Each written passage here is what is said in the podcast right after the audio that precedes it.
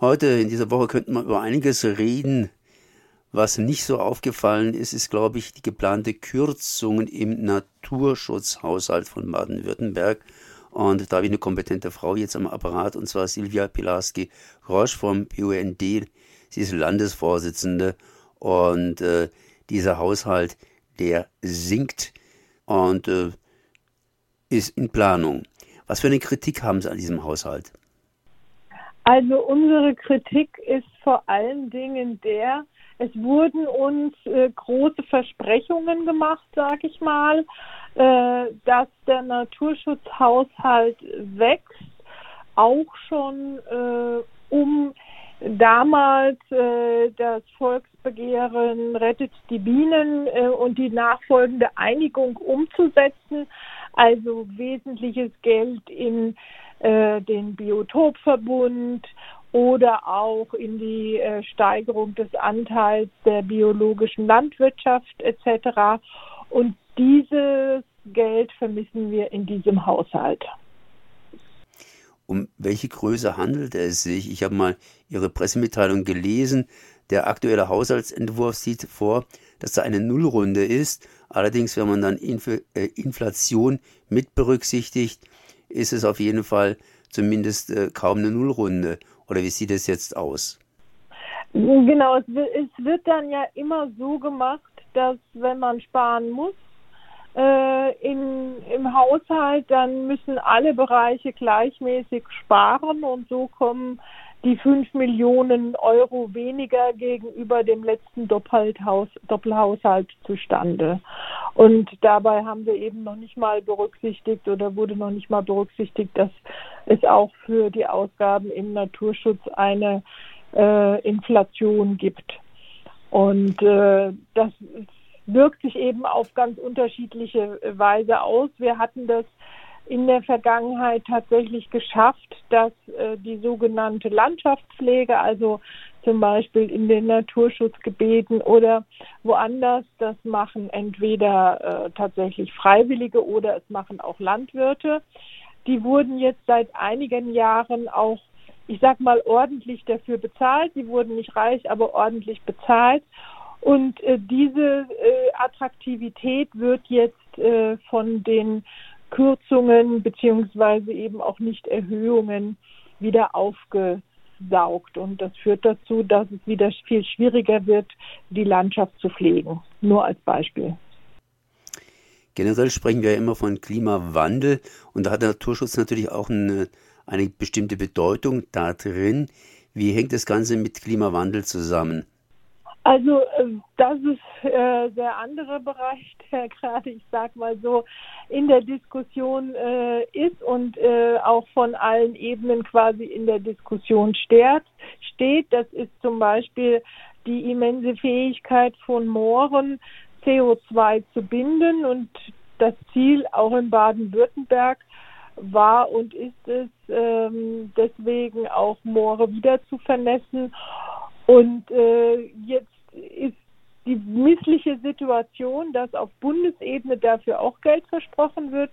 Und schon äh, sehen wir in, auf der Landesebene dafür eben nicht genügend Geld und das Geld auf der Bundesebene ist auch noch nicht da. Insofern fürchten wir da, dass diese Klima, das ist eigentlich Klimaschutz, ähm, dass das hinten runterfällt. Anders ausgedrückt, das Land wartet sozusagen auf die Gelder vom Bund, die allerdings noch nicht zugesetzt sind, äh, zugesagt sind. Und auf der anderen Seite werden schon die Landesgelder für die Moore gestrichen. Genau. Und auch, das ist der andere Bereich, ähm, es hat ja auf Bundesebene eine große Änderung des Bundesnaturschutzes Gesetze stattgefunden. Es wurde gesagt, okay, ähm, zugunsten des Ausbaus der Windenergie wäre es jetzt wichtig, dass ähm, mehr mm, äh, Windenergieanlagen genehmigt werden, auch vielleicht in artenschutzrechtlich bisher noch nicht äh, fähigen Gebieten. Ich sag's mal so.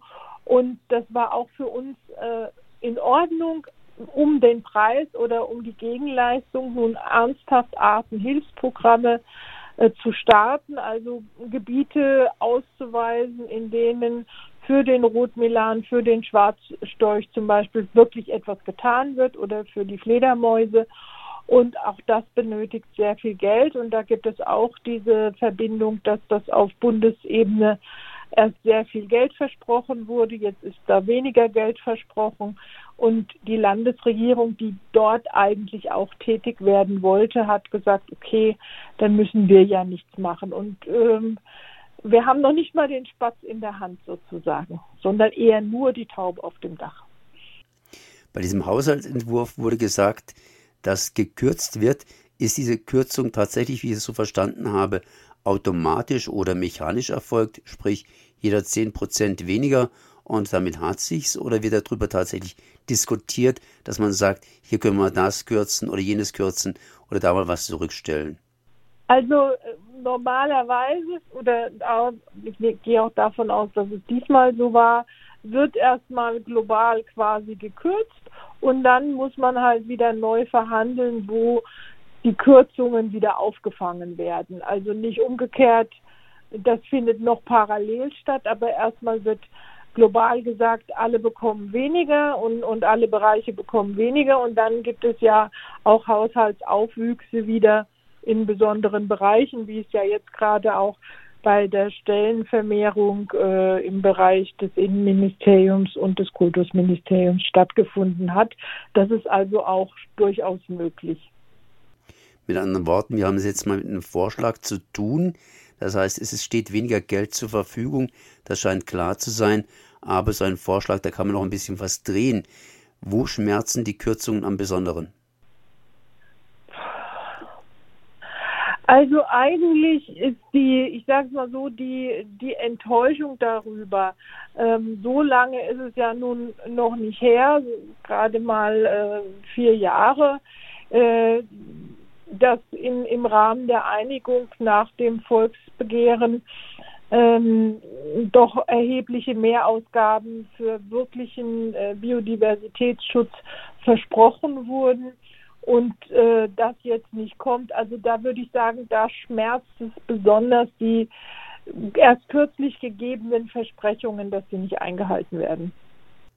Nun, bei der Natur kann man ja sparen, das ist eher ironisch gemeint, bei welchen Bereichen wird weniger gespart. Augenblicklich scheint es so zu sein, dass man alles mal gekürzt hat, aber es gibt ja auch Bereiche, die sind äh, ja meistens nicht so, so kürzungsanfällig. Ja, da, also, aber ich möchte natürlich jetzt auch nicht irgendwie nach dem Motto, äh, wir wollen jetzt eine Kürzung gegen die andere ausspielen. Natürlich ist der Bedarf an den Schulen, äh, an Lehrern gestiegen.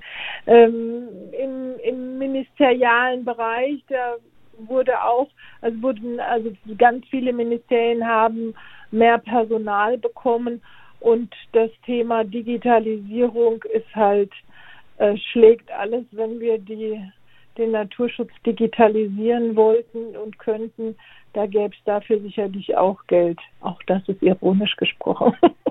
Wie sieht es denn eigentlich im Verkehrsbereich da aus? Ja, im Verkehrsbereich sind ja viele äh, Gelder sozusagen durchlaufendes Geld von, von der Bundesebene. Also äh, der Straßenaufbau, äh, da haben wir jetzt nicht gesehen, dass es großartige Kürzungen gibt. Das heißt, Aber da muss ich auch sagen, wir, wir kriegen ja nicht den ganzen Haushalt vorgelegt, sondern wir kriegen halt mal Informationen, wo es besonders eng für uns wird. So würde ich das mal sagen. Deswegen bin ich da auch, muss man das vorsichtig sehen. Das heißt, in den nächsten Wochen und Monaten muss da noch kräftig gerungen werden. Der Naturschutz ist natürlich auch entsprechend Menschenschutz. Ja, absolut, so, ja. So Silvia Pilarski-Grosch vom BUND zu den geplanten Kürzungen im Naturschutzhaushalt. Merci. Vielen Dank. Bis zum nächsten Mal. Tschüss.